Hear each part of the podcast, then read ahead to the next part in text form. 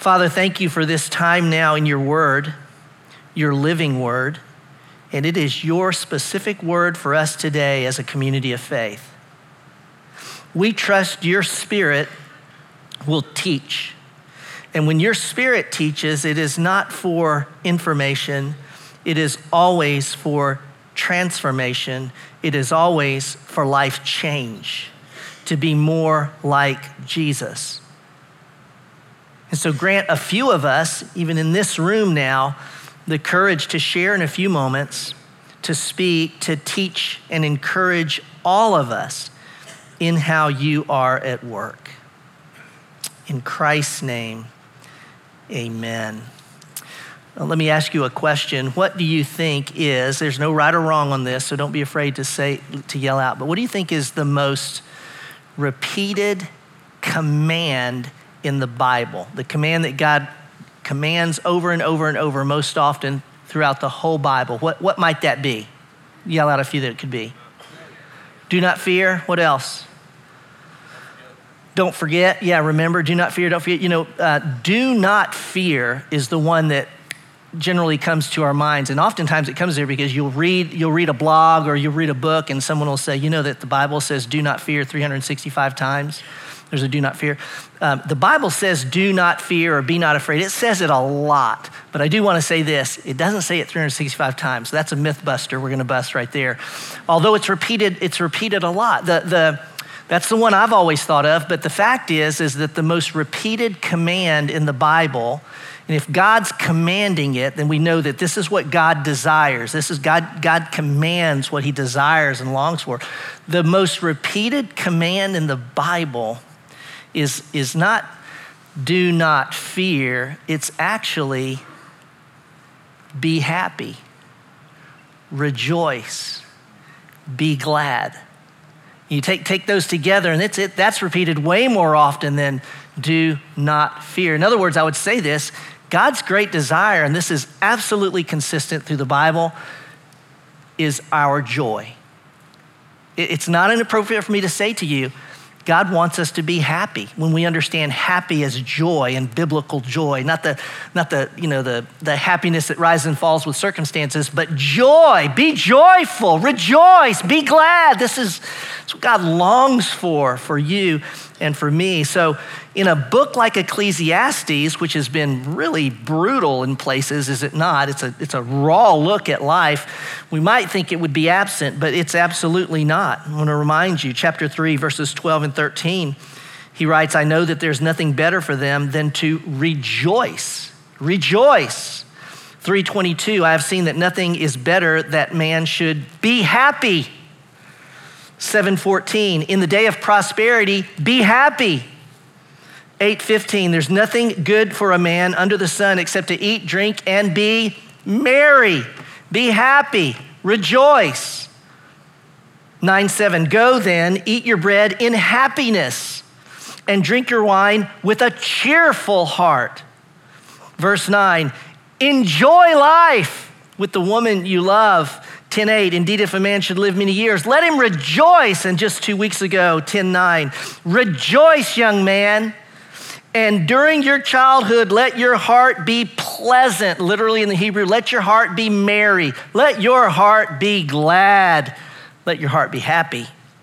Now we know the preacher's not uh, endorsing a you know don't worry be happy attitude because this is a book of realism and life in a fallen world. But what the preacher is saying is that even under the sun, okay, in our life on this planet and the time we have, in the brokenness of a fallen world in broken bodies, he says, rejoice, be glad. Of course, the question we ask, well, how? And he actually answers it. Right here as we land the plane, if some parts of Ecclesiastes has, have been confusing to you, as to me, a bit foggy, y'all, this rings with crystal clear clarity. Now we're in 9 to 14, and, and it's got three parts. I'm going to hit the first one really fast, but three parts to it. The first will be 9 and 10, which is the preacher's qualifications. Then there's the preacher's warning 11 and 12.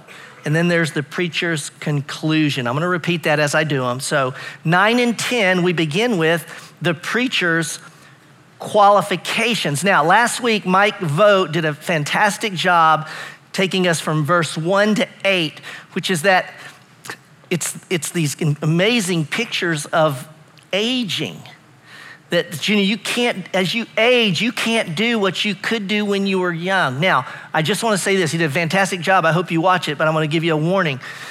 I often not often because it's not often but sometimes i will get my hand slapped uh, by some of you or others because i will say something and, and i really will say something that kind of gets over the line or I'll, i might have an illustration that that was on the edge of inappropriate that I'm trying to make. And that I do do that, but I really I believe this now.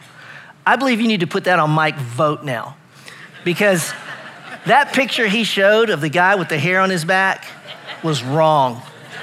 And then he talked about his own. I'm, i would never do that. You know, talk about hair on your back that you could braid or something. That was sick.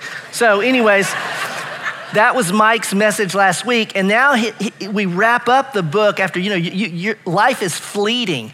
So here's the bottom line the preacher's qualifications, verses 9 and 10. In addition to being a wise man, the preacher also taught the people knowledge, and he pondered, searched out, and arranged many proverbs. The preacher sought to find delightful words and to write words of truth correctly. I want you to note here, Rob mentioned this in the introduction back in May, that we've gone to the third person here. Okay, we got to pay attention to the words we're reading. He's gone to third person. He's now describing the preacher. Who's he? Well, the book begins, chapter 1, verses 1 through 11, in the third person, describing uh, the, the, preacher. And then the book ends in the third person. And it's like there's a narrator that starts the book and a narrator that ends it. Now, why this is important is Rob and I have not camped on it a lot, but we've said to you, you know, it's we can't definitively say Solomon himself wrote these words. We, we can't with integrity. But we can say these are his words because it seems that there was a narrator who personified Solomon, who knew Solomon, knew him well, and, and personified the wisdom of Solomon. But we note, you know, we got to do something with this third person in the beginning and this third person in the end. And so Rob and I would say that there is a, a narrator who, who put the work, assembled the work together. So that's well, the, the, first thing, quite frankly, I just want you to see a ghostwriter who captures it. Now, unlike books in our day, which have the endorsements on the front cover and the front pages, they put their endorsements on the back in ancient texts, and that's all he's doing here. The narrator's just going, let me tell you about the author. He was qualified. Let me tell you about what he did. And really, it's caught in those verbs. He taught, he pondered, he searched out, he arranged, he found delightful words, he recorded those words truthfully. Really, really simply, he was very thorough. And he, like an author, was very careful with the words he chose, and he chose words that would be remembered. And one quick illustration of that do you know that the passage in chapter three there is a time for? Do you know that scholars around the world consider those words to be some of the finest words ever written by a human being. Not Bible scholars, y'all, literary scholars. Solomon was really careful in choosing his words. So, qualifications to the warning. Look at 11 and 12. The words of wise men are like goads, and masters of these collections are like well driven nails. They are given by one shepherd. But beyond this, my son, be warned. Here's the warning the writing of many books is endless, and excessive devotion to books is wearying to the body. Uh, it's one, again, students love to pull this one out on mom and dad. You know, this says here that books will wear you out, mom. I don't know that I need to stand. it. Well, he's not saying that. What he's saying is there are a lot of books out there that try to answer the books that Solomon, the questions that Solomon had asked. Who am I? Why am I here? Where is it all going? What's the purpose of this life on this planet? A lot of books out there, and you and I know this today. There are a lot of books out there that try to answer that question. And Solomon says, I'm warning you. I'm warning you. Um, this book is sufficient to answer those questions, and no other book is. It's more about the sufficiency of the Word of God. It's not against Christian books. It's not like, don't write any more Christian books. We got, no, if, if you're reading a Christian book and it's rooted in Scripture, it's fantastic. That's help, that's teaching you. I had a friend uh, text me last week and he just said, hey, I've got a bunch of people I'm working with that are getting into this particular book, and, and I looked at it and I just have some red flags. You know anything about it? I had never heard of the book. So this week I, I just did a little research on it and I went, I wrote him back and I said, I wouldn't touch that with a 10 foot pole. I don't care what people say about that book, that it's the secret answer to prayer and it's this. I go, no, it's not. It's, so, so you got to be aware. And he's saying, I'm warning you. This book is sufficient. Uh, it says, uh, it describes this these words in two really fascinating ways to me. He says they're goads. That, that's the first thing I want you to note is he says these things are like goads. And by the way, when it says they're given by one shepherd, most, most scholars believe it they're given by God. There's some other views on that, but I, am going to take that the preacher saying these, these words are given by God. And then he says these words are like goads. Well, what, what's, a, what's a goad? It says a, goad would be a stick that's probably, it could be six, I'm six foot, six to eight feet long, and it's pointed on the end. And you know, in, in ancient cultures, and even today in some cultures, you know, a, a cattle herder would take the goad and, and literally poke the livestock. I mean, and you know, cows have thick skin, you know, but he would poke the livestock. Now, here's the key to, to remember on this poke the livestock so that it goes where the shepherd wants it to go, not where the animal wants to go. You with me on that? I don't even have to make the connection, do I? Right? So, secondly, he says they're like well driven nails. Um, this idea of well driven nails, we find two places in the scripture where, where that phrase is used of people who nailed down their wooden idols so they wouldn't fall over if there was an earthquake or the wind blew. Do you see what I'm saying? So, they, so nail down your, your idol so the idol doesn't totter over. You know, you don't, want, you don't want your God falling over. And so take those two things. He says, okay, these, the, the, these words are like goads, like a pointed stick that, that pokes you, that inflicts some measure of pain. And those who respond to the goading, okay, they become like well planted nails. So there's a sense of these words of God inflict enough pain, literally pain. It, that hurt. Yeah, yeah, it does. But enough pain to move us where God wants us going.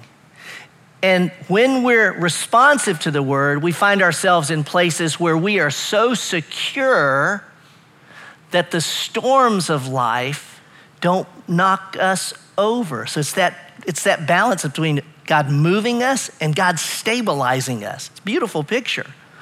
You know, the hurricane that just went through the Carolinas, you know, when, when you ever see pictures of hurricanes in the aftermath, you see the shoreline, generally you see these, you know, these piers that go out several hundred feet into the ocean, and after the hurricane comes through, what's left of the piers?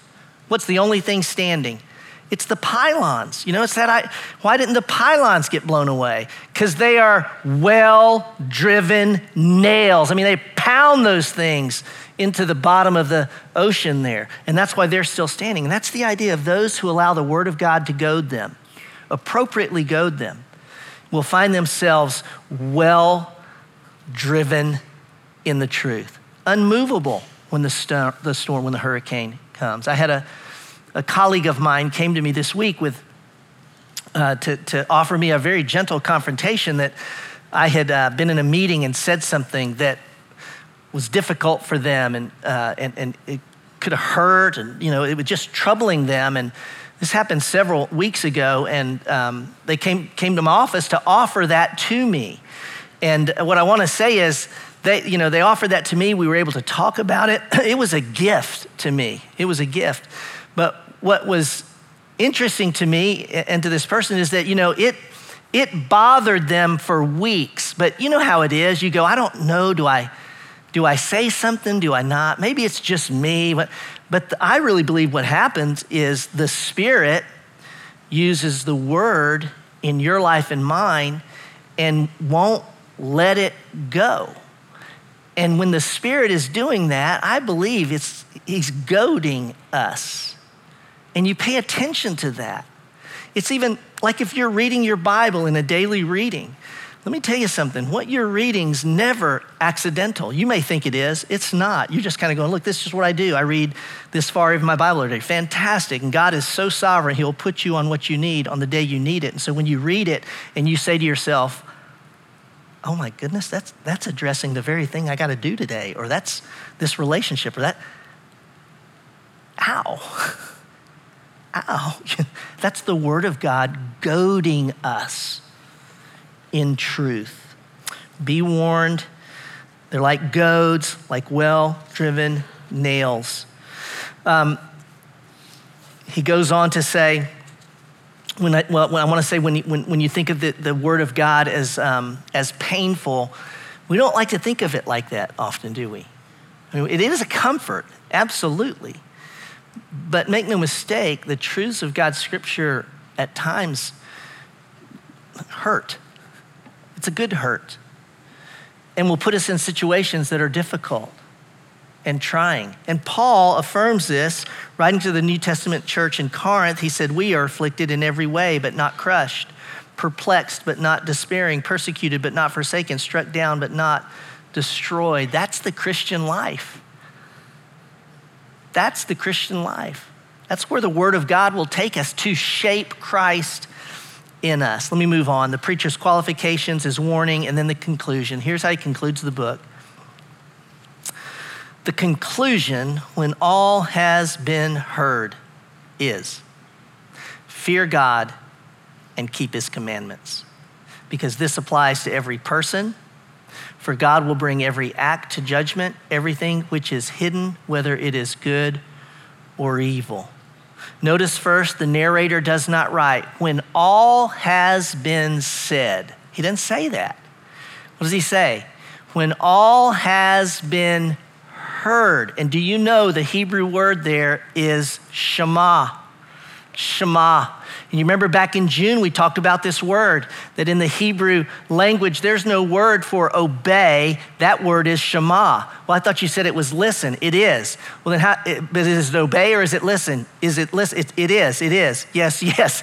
To shema is to hear, and to hear is to obey right? You can't separate those two.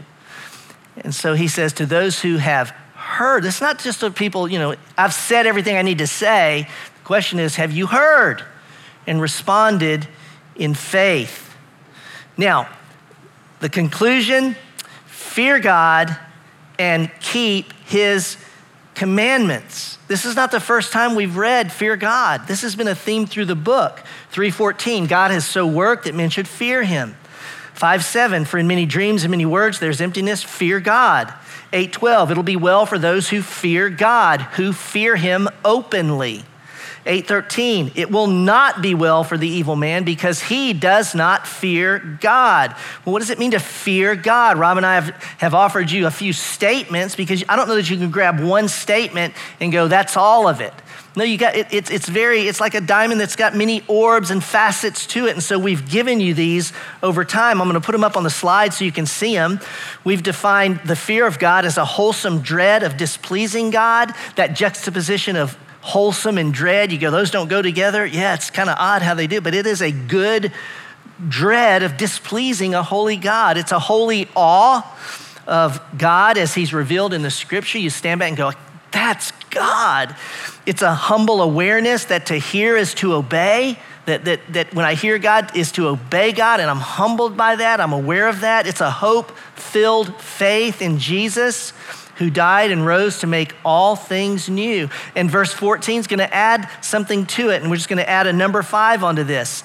It is a heart stopping realization that nothing remains hidden from judgment. This is to fear God, is to have your heart stop. Uh, nothing is hidden from his judgment. Nothing. No thought, no attitude, no word, no dastardly deed no deed that you should have done and didn't. Nothing is hidden from the judgment of God. And in that sense, we step back and we go, now, what these five traits we believe produce in one who knows God and fears God is not a cowering. You got to contrast this. Remember, here's for, for Adam and Eve, when they sinned, you know, what, what happened for them was they were hiding. It's like you're going, I hope he doesn't see me. Where are you, Adam? You know, they're hiding. It's shame. That's not the fear of God. I mean, they were, they were guilty we've got to keep in mind where we are in, in redemptive history. And if, if this is Genesis and the end over there is Revelation and this is the cross, okay, Jesus came and died, then you got to understand we, we, you and I are living on this side of the cross.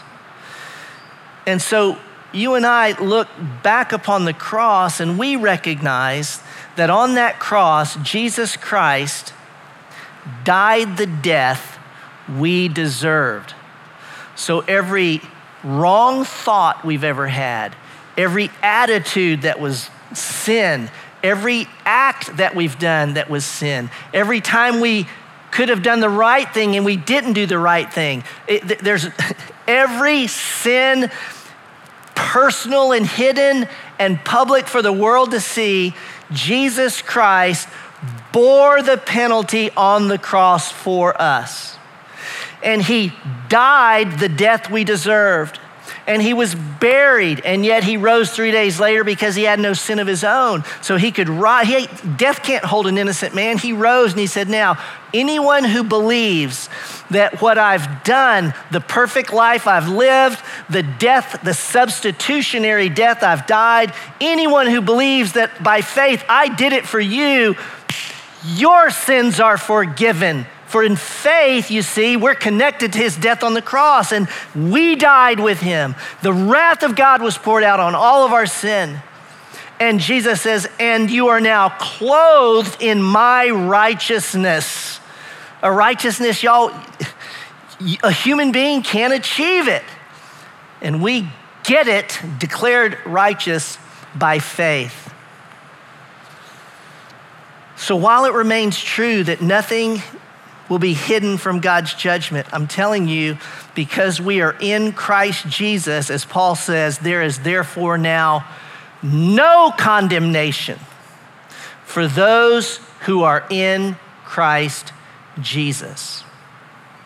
No condemnation for those who are in Christ Jesus. My sins hidden, yours hidden that no one knows, public that people know. Listen, it's all been paid for in Christ.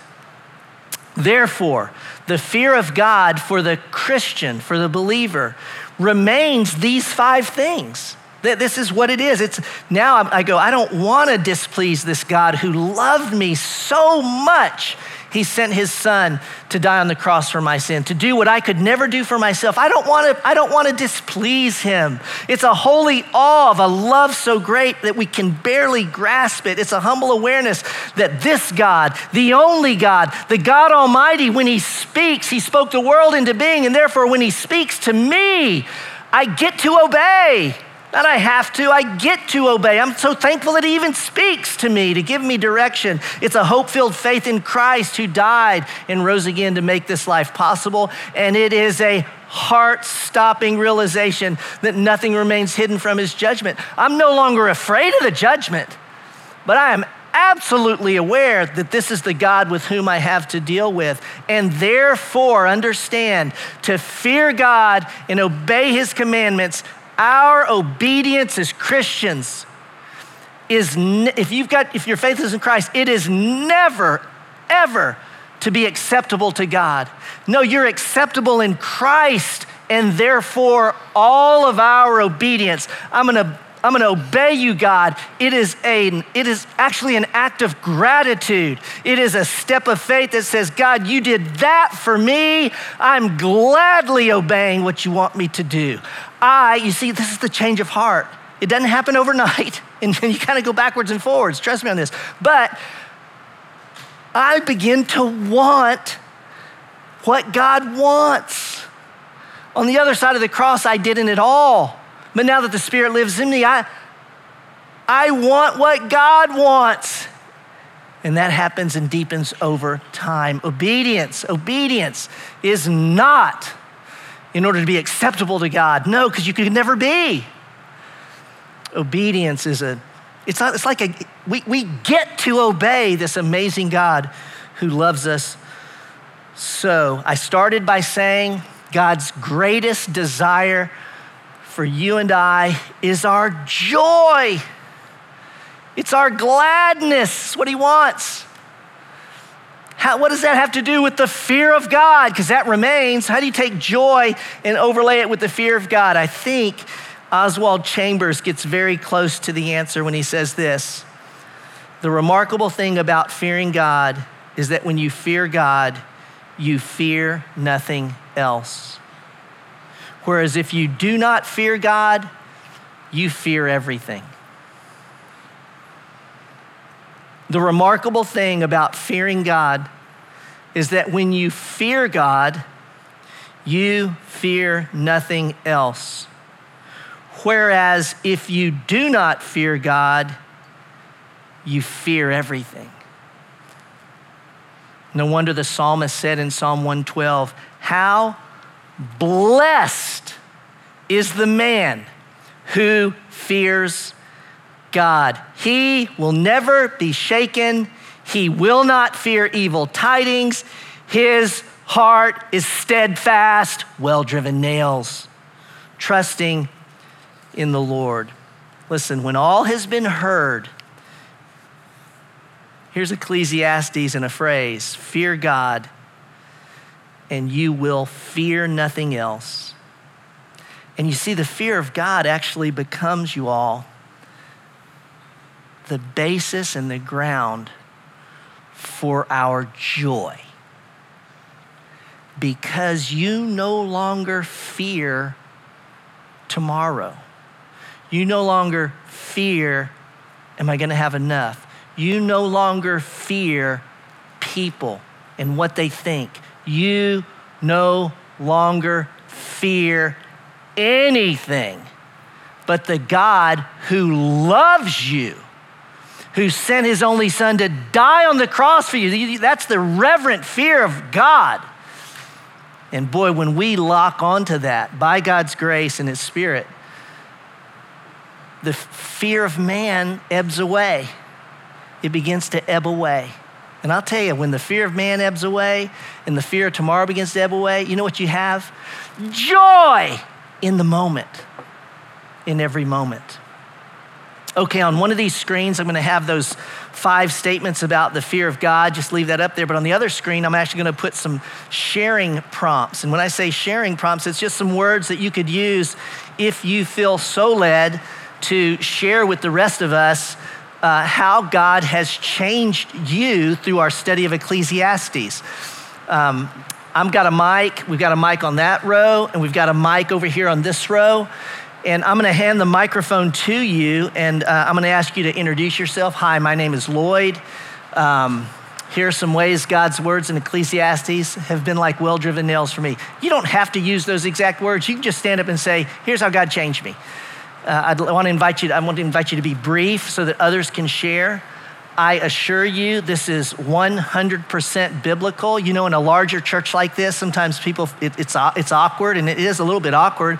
If we were in my living room, you know, if we were in my living room, I'd have no problem just turning around and saying, hey, y'all, let's share a little bit about how the book of Ecclesiastes has changed us? Well, everybody's in my living room right now, and we're just talking this way as a family. So I'm going to ask you to raise your hand.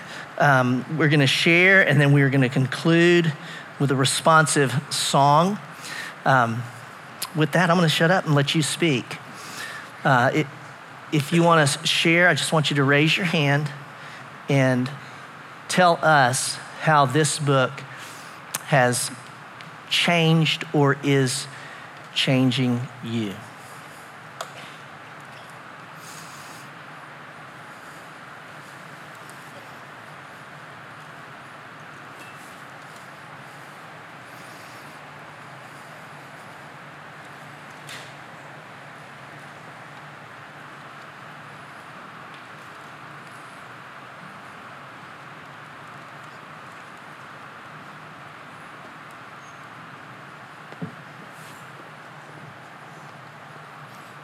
Just introduce yourself. Good. My name is Angela, and my heart is pounding. Sure.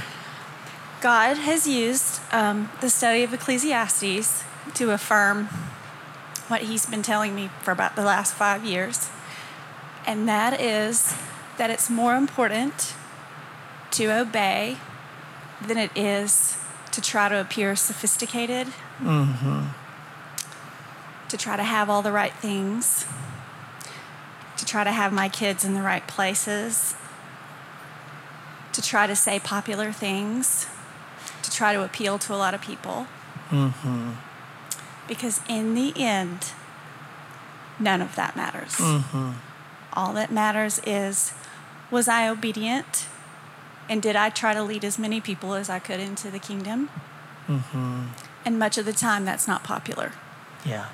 And the more you try, to obey and please the Lord, many times the more unpopular you will become, and the enemy will use that to try to say, You're turning people away. Mm-hmm. It's too, just a little too Jesus y. Mm. You know, you just need to tone it down a little bit. But that's not true. Yeah. That's a lie. And I feel like if more people were courageous in trusting God and believing what He says, we would be less inclined to be looking around and seeing what other people are thinking mm-hmm. and saying about mm-hmm. us. So, obedience. That's the name of the game. Trust and that's obey. Good. There's a reason why there was the yes. hymn, Trust and Obey, because that's what it boils down to. Yeah. Thank you so much. Thanks for your courage to stand up just now. Y'all, it's uh it is not easy to stand up. I, I realize that. just if you stand up, that's a step of faith in and of itself. But I assure you, what you shared and what anyone else says in this room, there are others right with you. You are not alone. Joe, you had someone here, and then I'll come over here. All right, here we go. My name is Eric. And Ecclesiastes, Lord, I'm glad you said goad. That was the term from today. Uh, that's exactly what Ecclesiastes has been for me. I'm 28 and this scripture has rooted so deeply in my life that I realize my flesh will get, I mean, just we're in Williamson County, the way I can just get caught up in career, everything else. And a really practical thing that happened naturally was on business trips, I started reading the message version. Mm-hmm. Uh, God just let me do this on every trip I've ever been on. And then there's a lot of stuff happening, the flow of life, but I have to be rooted in scripture. Mm. And particularly reading the message version of Ecclesiastes on a business trip. Like God just showed up. And I encourage anybody mm. who wants like a true successful yeah. practical use of the scripture, that's it. That's so and good. Uh, life's a lot bigger than me. And that's exactly Amen. what God showed me from it. Changed my life. That's a great word, a good reminder.